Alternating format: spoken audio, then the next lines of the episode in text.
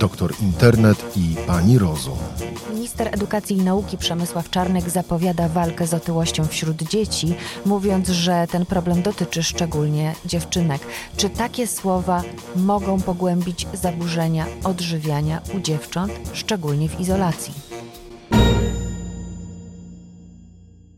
Czy izolacja w pandemii może nasilać zaburzenia odżywiania? Pytamy doktora Tomasza Srebnickiego z Warszawskiego Uniwersytetu Medycznego, psychoterapeutę, specjalistę psychoterapii dzieci i młodzieży. Dzień dobry, panie doktorze. Dzień dobry. E, izolacja w trakcie pandemii e, może e, nasilać problemy z zaburzeniami odżywiania u dzieci i młodzieży, ale także u osób dorosłych które już cierpią na zaburzenia odżywiania. Więc tutaj mówimy o grupie osób, które już zaburzenia odżywiania mają.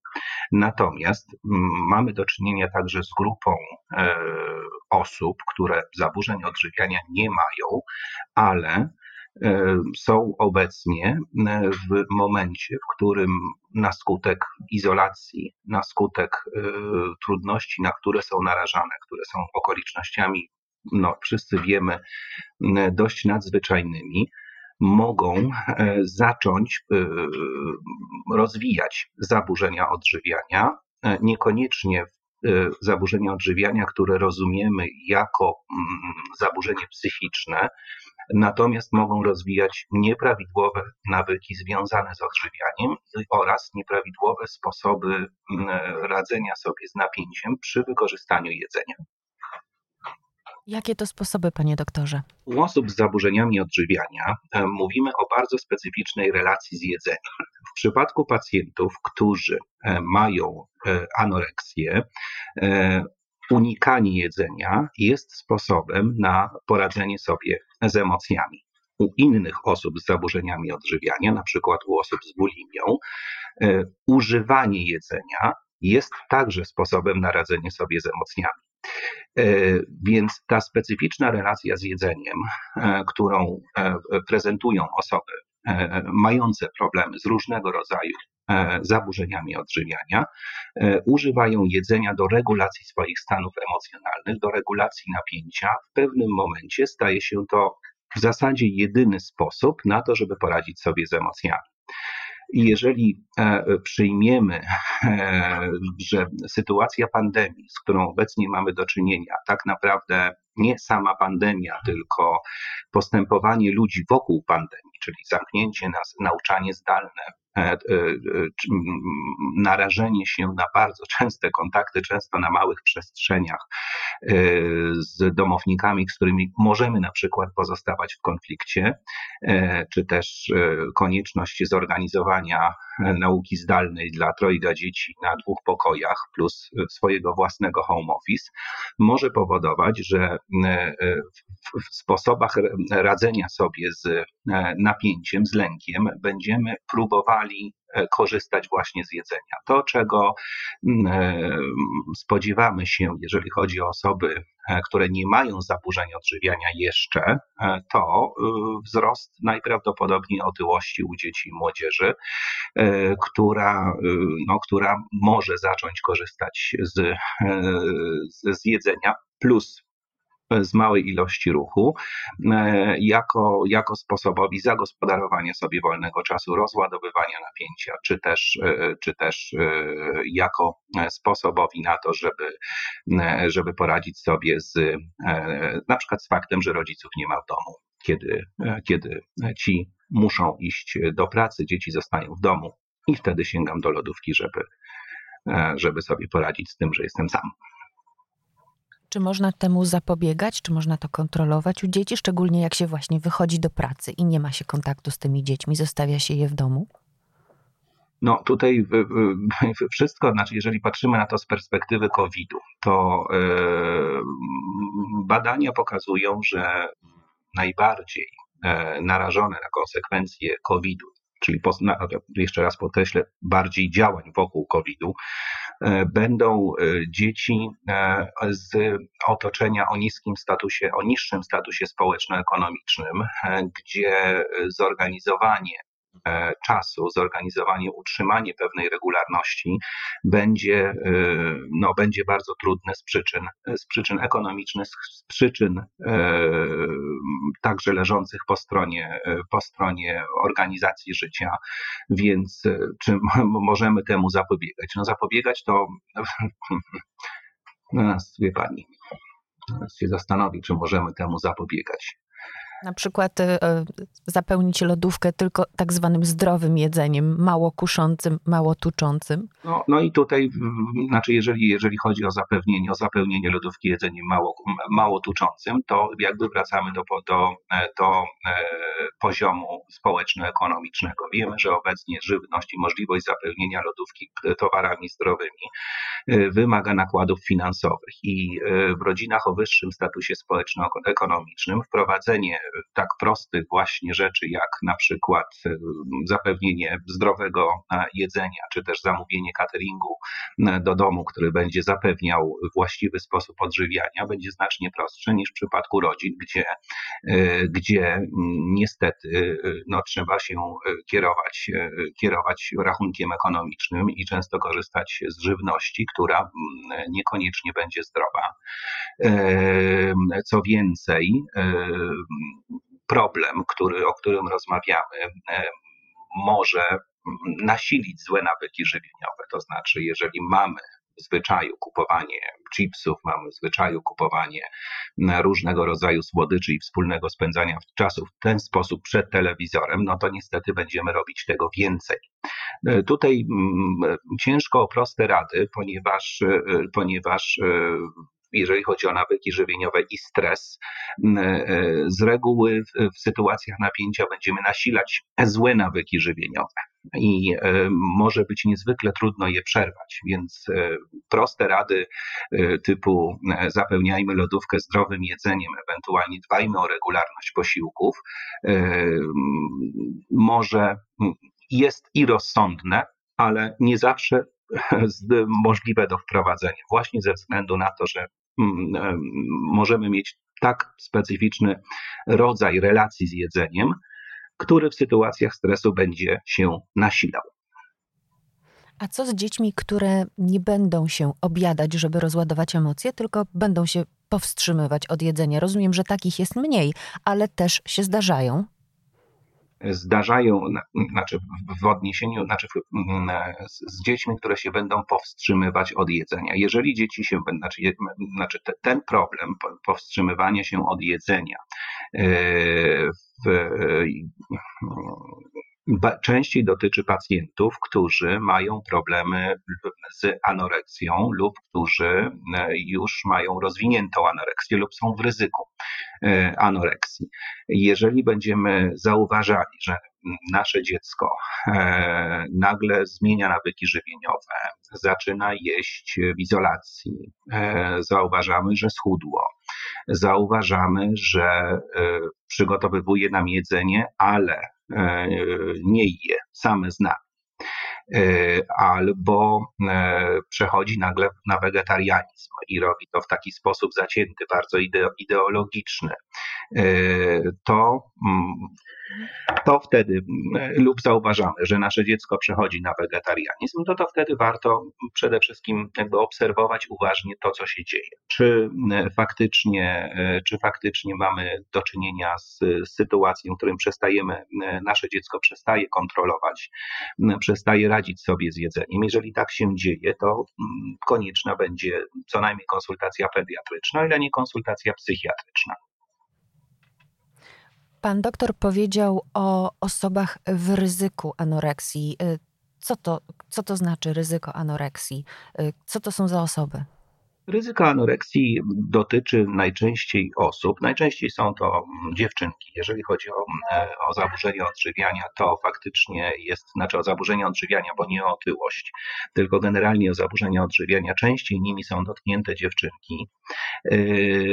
Dziewczynki czy też chłopcy, którzy są w ryzyku anoreksji, najczęściej przejawiają pewne specyficzne cechy osobowościowe. Z reguły są dość wycofani, mają taką tendencję do bycia perfekcyjnymi, do, mają tendencję do kontrolowania otoczenia.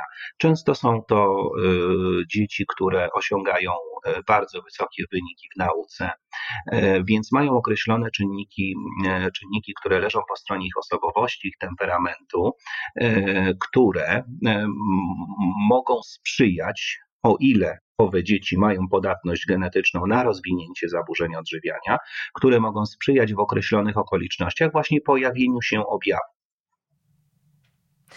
podatność genetyczna, czy to zostało zmierzone, czy można na przykład wnioskować, że jeżeli ktoś w rodzinie miał anoreksję albo może miał inne zaburzenia, to wtedy e, mamy podatność genetyczną? Tak, jest takie coś jak podatność genetyczna na rozwinięcie zaburzeń odżywiania, natomiast warto pamiętać o tym, że e, oprócz tego, że mamy geny, to, e, to w przypadku zaburzeń odżywiania musi jeszcze bardzo wiele innych rzeczy się zadziać w otoczeniu e, takiego dziecka, żeby e, te geny się miały okazji uaktywnić pod postacią zaburzeń odżywiania. Także to nie jest tak, że jeżeli mama choruje na anoreksję, to córka też będzie miała anoreksję, albo syn będzie miał anoreksję.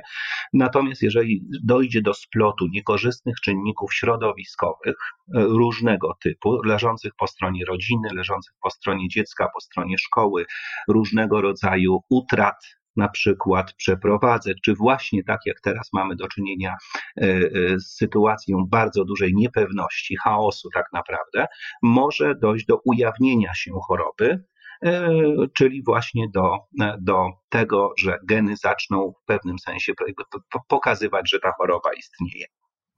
Także najważniejszym, najważniejsze jest znaczy to, że geny nie determinują pojawienia się zaburzeń odżywiania, ale mogą sprzyjać, ale otoczenie może sprzyjać ujawnieniu się ekspresji, ujawnieniu się ich.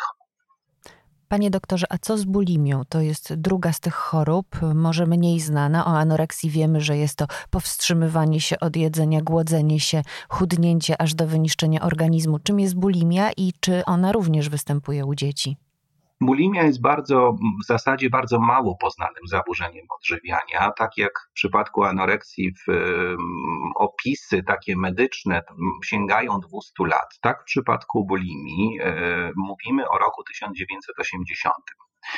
E, w ogóle patrząc na e, tło historyczne, wzrost zaburzeń odżywiania wszelkiego typu od ostatnich 80 lat, kiedy się prowadzi już takie badania epidemiologiczne, to jest 10-12-krotny.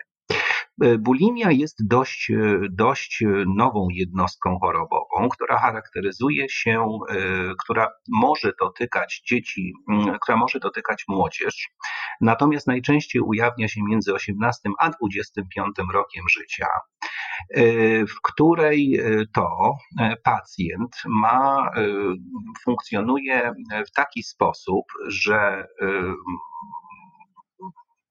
towarzy, że kilka razy dziennie, kilka razy w tygodniu obiada się. E, z reguły zjada ilość e, pożywienia, której nie, zjad, nie zjedliby inne, o nie zjadłyby inne osoby w tym samym czasie, czyli na przykład spożywa 5-10 tysięcy kalorii. E, w trakcie takiego epizodu ma poczucie braku kontroli nad jedzeniem, i już w trakcie takiego epizodu, czyli obiadania się, e, dopadają go różnego rodzaju krytyczne myśli na temat tego, że się nie kontroluje, że jest do niczego i może w związku z tym, po zakończeniu takiego epizodu, uciekać się do wymiotów, do ćwiczeń, do korzystania z lewatywy, do korzystania z, ze środków moczopędnych w celu pozbycia się jedzenia, które ma. Zarówno u pacjentów z bulimią, jak i u pacjentów z anoreksją, mm, to co jest istotne, to właśnie postrzeganie siebie jako osoby otyłej i dążność do tego, żeby, żeby uzyskać albo niską wagę, albo idealną sylwetkę. E, to, co różni bulimię od anoreksji, to, to, to, e, to mm, fakt, że często w bulimii nie mamy do czynienia ze spadkiem wagi Są to pacjenci, którzy, których mogą występować wahania wagi, ale nie ma spadku wagi jako takiego. A kluczowym właśnie objawem są epizody objadania się i próba pozbycia się jedzenia, które, którym pacjent jest wypełniony i poczucie utraty kontroli nad jedzeniem.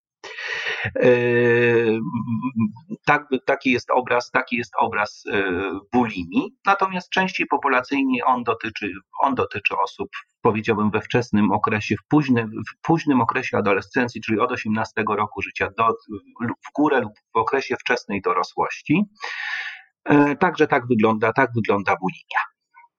A co z osobami dorosłymi? One też sobie kiepsko radzą z izolacją w pandemii, chociaż mają pewnie więcej swobody niż dzieci.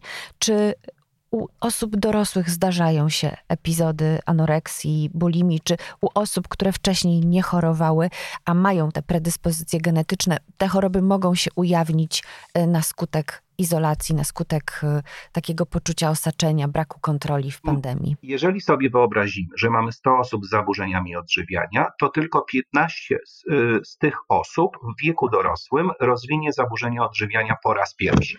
Pozostali y, zachorują wcześniej. Jak sobie, panie doktorze, z tym radzić? Zarówno w przypadku dzieci, e, jak i osób dorosłych. E, do jakiego specjalisty się zgłosić? Pan mówił o pediatrze w przypadku e, dzieci, ale może jest prostsza droga. Może trzeba wybrać od razu psychiatrę bądź psychoterapeutę i to takiego, który specjalizuje się w leczeniu zaburzeń odżywiania? Jeżeli ktoś spełnia kryteria dla zaburzeń odżywiania, czyli ma postawioną diagnozę anoreksji, bulimii, to powinien być objęty objęty wielospecjalistyczną opieką, e, ponieważ e, obydwa te zaburzenia mają wieloczynnikową etiologię. Innymi słowy, różne, różne czynniki wpływają na to, że, ona, że e, dane zaburzenie się pojawia. Jeżeli już pacjent choruje lub, jest podej- lub mamy podejrzenie, że nasze dziecko rozwija anoreksję na przykład czy bulimię, to pierwsze, co można zrobić, to skierować się do, yy, znaczy do pediatry, tak naprawdę. Mm, jeżeli mamy dostęp do psychiatry lub do psychologa, yy, to yy, oczywiście jak najbardziej też warto się udać po diagnozę.